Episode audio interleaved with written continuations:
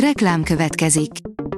Ezt a műsort a Vodafone Podcast Pioneers sokszínű tartalmakat népszerűsítő programja támogatta, mely segít abban, hogy hosszabb távon és fenntarthatóan működjünk, és minél több emberhez érjenek el azon értékek, amikben hiszünk. Reklám hangzott el. Lapszemle az aktuális top hírekből. Alíz vagyok, a hírstart robot hangja. Ma december 13-a, Luca és Otília névnapja van. A 24.hu teszi fel a kérdést, Orbán alkudozik vagy komolyan gondolja.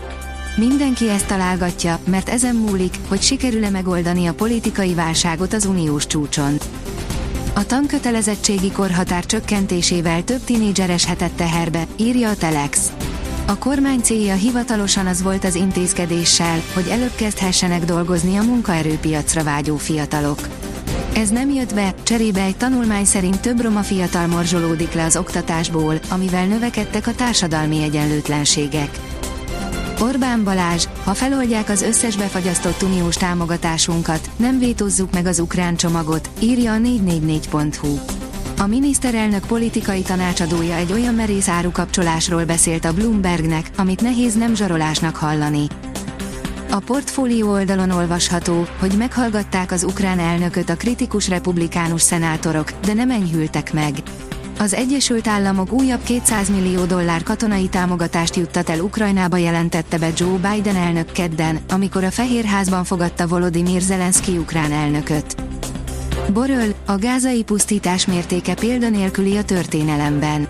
A főképviselő elismerte, hogy az EU-n belül is van megosztottság például a tűzszünet kérdésében, áll a magyar hírlap cikkében.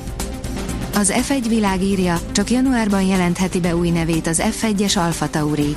Jó eséllyel már csak jövőre jelenti be az Alfa Tauri Forma 1-es csapata, hogy milyen néven folytatja majd szereplését a király kategóriában. A magyar mezőgazdaság szerint fenntartható méhészkedés a déli féltekén. Elfogult leszek. Ezt válaszoltam, amikor felkértek, hogy írjak a 48. Apimondia kongresszusról. Hiszen nehéz bármi elmarasztalót, rosszat írni olyasmiről, amit annyira vár az ember, amit annyira kíván. Nem mindegy, milyen lakásbiztosítást kötünk. Nem csak a jó árérték-arány fontos a lakásbiztosítás megkötésekor az ügyfeleknek, hanem az átfogó védelem, valamint a gyors és hatékony kárügyintézés is, derül ki az Allianz legfrissebb felméréséből, áll az az én pénzem cikkében. A vg.hu oldalon olvasható, hogy már biztos, hogy nem a lakáshitelek éve lesz az idei. 7 éves mélypontra juthat 2023-ban az új szerződések összege. A kamatok csökkenése és a támogatási rendszer átalakítása nyomán ugyanakkor jövőre már javulhat a helyzet. A startlap vásárlás írja, nagy dobásra készül az IKEA az érkező kollekciójával. 19 olyan új terméket dob piacra a svéd bútorgyártó, amivel gyerekjáték lehet az otthoni edzés. Közösen fejleszti az e-mobilitást az Icarus és a Siemens, írja az Autopro. A Buzzword kiállításon került bemutatásra a Siemens legújabb fejlesztésű pantográf töltője, melyet az Icarusszal együttműködésben tesztelt terepen. A címvédő is a legjobb négy között a női kézi VB-n, írja az Eurosport.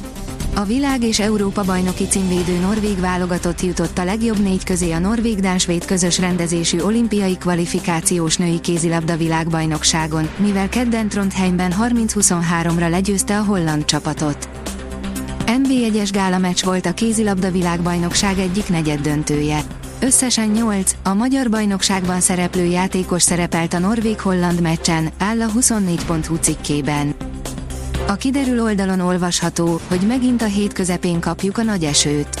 Ahogy az elmúlt hetekben, úgy most is a hét közepén érkezik az országos nagy mennyiségű csapadék és előreláthatólag a jövő héten sem lesz ez másként.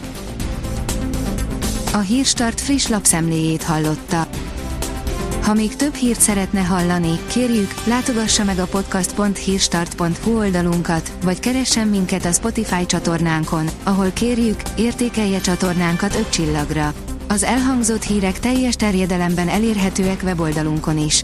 Köszönjük, hogy minket hallgatott!